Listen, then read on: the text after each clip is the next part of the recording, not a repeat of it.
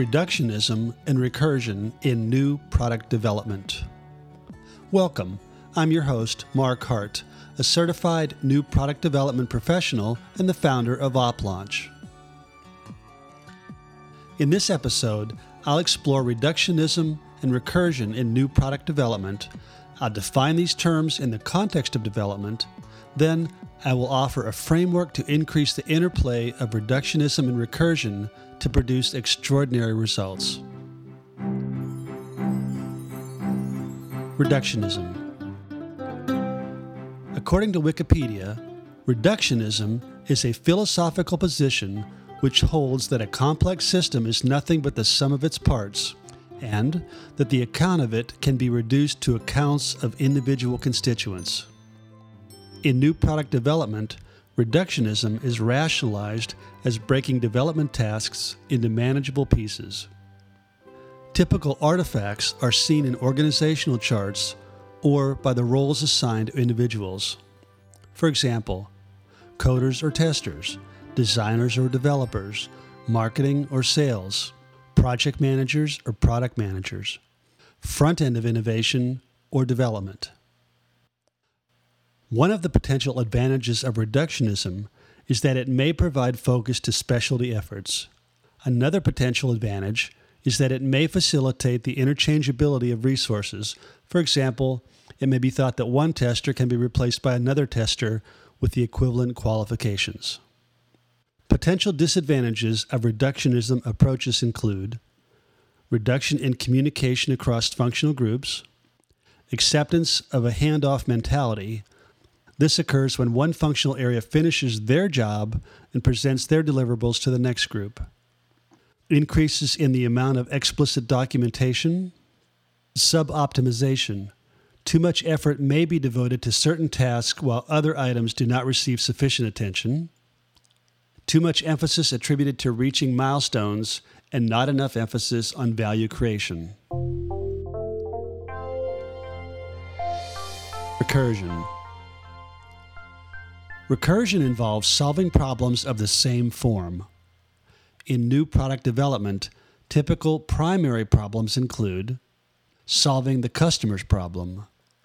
This is also described as providing a solution for the job the customer is trying to accomplish, increasing the organization's revenues or profits, positioning the organization for success in the future, increasing the motivation of the development network, Dan Pink described this using the qualities of autonomy, mastery, and purpose.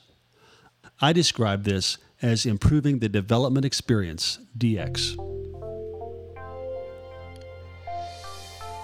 Recursion in the development network. For a recursion approach to flourish, an individual relates their short term efforts, such as their hourly, daily, or weekly efforts, to solving one or more of the primary problems listed in the previous section. For example, are there current efforts improving the ability of the customer to solve their problem? Has the learning increased so that the individual contributors can determine if they are closer to solving the customer's problem today than they were yesterday? Are these efforts valuable to the customer? Are these efforts too bureaucratic? Will the development efforts for the next project produce better results than the current project? Are the development capabilities being enhanced for future projects? Will the contributors to the development network feel a sense of accomplishment? Will the predominant feelings relate to burnout or frustration? An environment that enables recursion to flourish ensures that individuals embrace opportunities to contribute to value creation during the current project and future projects. Alistair Cockburn described this type of approach as a series of cooperative games. He stated, Software development is a series of resource limited, goal directed, cooperative games of invention and communication. The primary goal of each game is the production and deployment of a software system the residue of the game is a set of markers to assist the players of the next game. People use markers and props to remind, inspire, and inform each other in getting to the next move in the game. The next game is an alteration of the system or the creation of a neighboring system. Each game, therefore, has a secondary goal to create an advantageous position for the next game. Since each game is resource limited, the primary and secondary goals compete for resources. Clinton Keith described it in this way For a cross discipline team that is measured by value added to a working game, the role of an artist shifts to that of game developer who specializes in art. An artist doesn't simply create an asset for someone else to put in the game and to make fun. The artist participates in the creation of an experience where art has an equal value. By having a voice in the discussion about what is being created, the artist elevates the value of what they create and minimizes the cost of creating it. And that's from the book Agile Game Development with Scrum by Clinton Keith in 2010. Contrasting recursion and iteration. Iteration is repeating. It could involve executing the same process with new items selected from a long list of potential tasks. In Scrum, sprint is the term for an iteration. In Scrum, the duration of a typical sprint is in the range of one to four weeks. During a sprint, development is devoted to completing certain items from the backlog of items.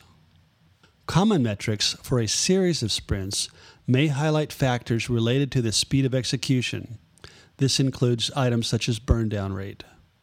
One of the potential problems with an iteration mindset is that the number of product features that are completed is associated with a proxy for the value produced by the project.